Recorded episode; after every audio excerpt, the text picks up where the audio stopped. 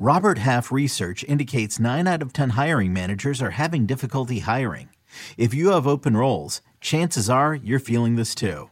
That's why you need Robert Half. Our specialized recruiting professionals engage with our proprietary AI to connect businesses of all sizes with highly skilled talent in finance and accounting, technology, marketing and creative, legal, and administrative and customer support.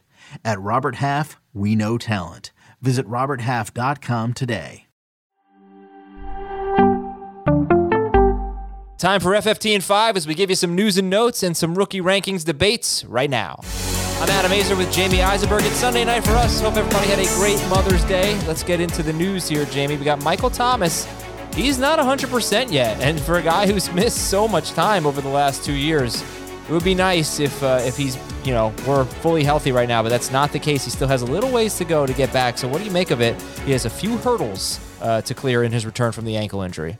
Yeah, not encouraging. You know, uh, we just did our mock draft um, on Tuesday, and I think we're going to review it this week on our podcast. And uh, I took Michael Thomas as my first receiver in the third round, and you know, um, it was met with a little skepticism, I think, by some of our cohorts, um, questioning, you know, if he's still that same guy. And I have those same questions myself, you know. But at that point, he was, I think, about the 15th to 18th receiver uh, in that range, which is where I have him ranked. And I felt comfortable drafting him then. I don't feel as comfortable drafting him now uh, in that spot. So as long as he gets you know to training camp and he's fine, um, I'll probably keep him in that range. But I'll probably drop him, you know, a few spots. Uh, it's in that questionable range of Amari Cooper. Is he going to have uh, you know Deshaun Watson for the whole season? Uh, Brandin Cooks is he still going to produce at a high level? Um, trying to think other guys in that range. Uh, behind Tee Higgins for me. Um, you know, I, some concerns with Chris Godwin. I dropped him a little bit, but you know, the the the middle of the wide receiver two group I think is still where Michael Thomas should belong as long as he's trending toward playing in week one. Okay, let's talk about a couple of rookie running backs and if they're going to be third down backs. Ken Walker for the Seattle Seahawks. Pete Carroll says it'll be wait and see on Ken Walker and whether or not he'll be used as the team's third down back. And Pierre Strong for the Patriots. Maybe that will be his role. It's been a very, very valuable role in that Patriots offense. Let's start with Ken Walker. Uh, you know, what we say this a lot. Just because he didn't do it in college doesn't mean he can't do it at the next level. But he didn't really do it in college, Jamie. Well, he was more involved in the Wake Forest than he was in Michigan State. You know, so that's something to keep an eye on. So he, I, I think he, he, he can do it. I don't know if he's going to ever become a Alvin Kamara type of guy. You know, he's you know north of 50 catches consistently, especially in the Seattle offense. But you know, how much that was Russell Wilson? How much of that is the is the system? So we'll find out. You know, I, I don't necessarily think of him as a third down back, but I do think that if they are considering him in that role that's very positive for his long term future because we know Rashaad Penny's on a one year deal and has a hard time staying healthy.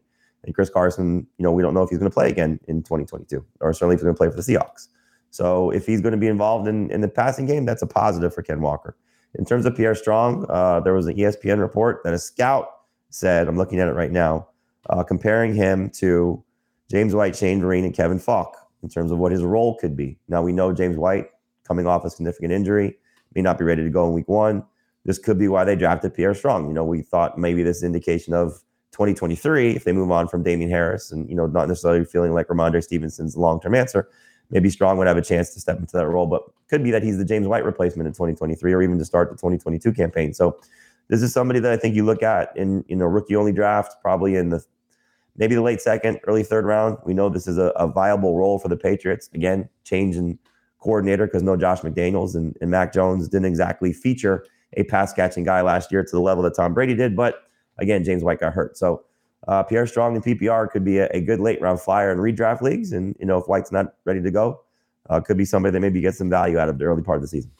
Yeah. James White actually had 12 catches in the first two games of the season. And then he got hurt almost immediately in the third game of the season. But he had 12 catches for uh, 94 yards in two games.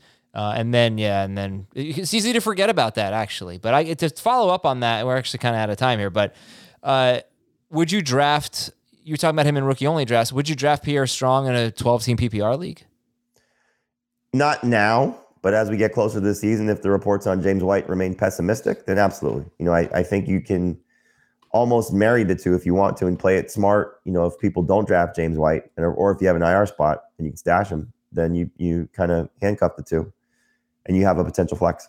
You know, this Patriots passing game is going to be much different than we saw last year. You know, DeVante Parker, hopefully the tight ends are a little bit more involved. Um, you know, Ta- Tyquan Thornton. You know, it's a different receiving corps than they had.